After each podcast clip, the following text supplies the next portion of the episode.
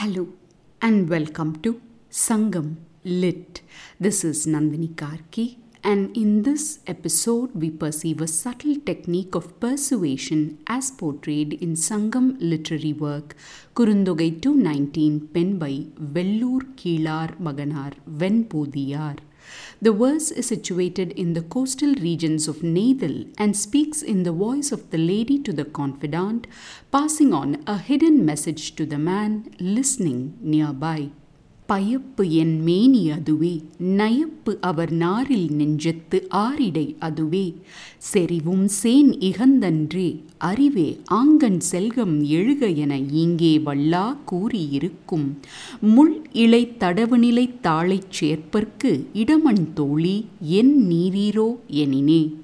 Now would be a good time is the core message in this one. The verse opens with the words Payappu en meni aduve, meaning pallor spreads on my skin, and speaks about the quintessential symptom of pining in a Sangam woman. Then there appears the rhythmic equivalent of the first word in Nayappu, talking about love. Abstractions of the mind continue in the phrase Serivum sen ihandandre, meaning self control has moved to a faraway place. As in the case of Payappu Nayappu, another word couple dance away in Serivu Arivu, and the latter word refers to judgment in the mind. The phrase Valla Irukkum, meaning speaking of undoable things, intrigues our interest. Next, we see a predominant tree of this region in Mul Ilai Tadavu Nilai Thalai, referring to a thorny leaved, broad trunk pandanus tree whose flowers are renowned for their unique fragrance. Ending with the words yen niriro enine, meaning what could be your situation, the verse welcomes us to know more all those intangible aspects of the mind and a thorny fragrant tree on the landscape. The context reveals that the man and lady were leading a love relationship and that the man was trysting with the lady for a long while. One day, seeing the man arrive near their trysting spot, pretending not to notice him, but making sure he is within earshot, the lady says to her confidant, Pallor has taken abode on my skin. Love lives in that inaccessible space of his compassionless heart. Restraint has departed to a faraway spot. Reason declares, Rise and go thither, speaking of impossible things.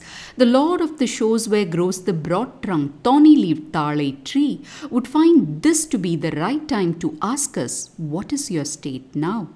With these words, the lady persuades the man in a hidden manner to seek her hand in marriage. What a roundabout way the lady takes to ask the man to marry her. She starts by talking about the state of four different aspects of her mind. Although she starts with the description of pallor, which is a physical symptom, a hue that spreads on the skin, that too is an echo of pining in the lady's mind. The lady is worried about something even though the man has not parted away. Moving on to the other aspects, there's mention of how her love has moved in the direction of the man's heart, which seems to have no compassion. The third aspect of her sense of shame and restraint has taken a ticket to a faraway country, the lady says. And finally, the logical reasoning part of her mind seemed to be nudging her to rise up and go to where the man lives. In short, asking her to do something that is out of the question. This made me smile, thinking how often reason seems to come up with a perfect solution which may appear obvious on the outside, but something that cannot happen in real life owing to the intricacies of the social situation. Like how a purely logical computer cannot understand the nuanced ethics in a situation, so too at times the evolved reasoning regions of the human brain. Moving on, after declaring her internal position in all four directions, the lady describes the man's land as one filled with pandanus trees which have a characteristic thorny leaf and broad trunk. Saying that, the lady concludes with the words, This is the right time for the man to inquire about our well being. The lady has already scratched the surface with that comment about the man's compassionless heart. Now she pierces the message further, saying that he needs to stop on trysting and do the needful to seek the path to their permanent union.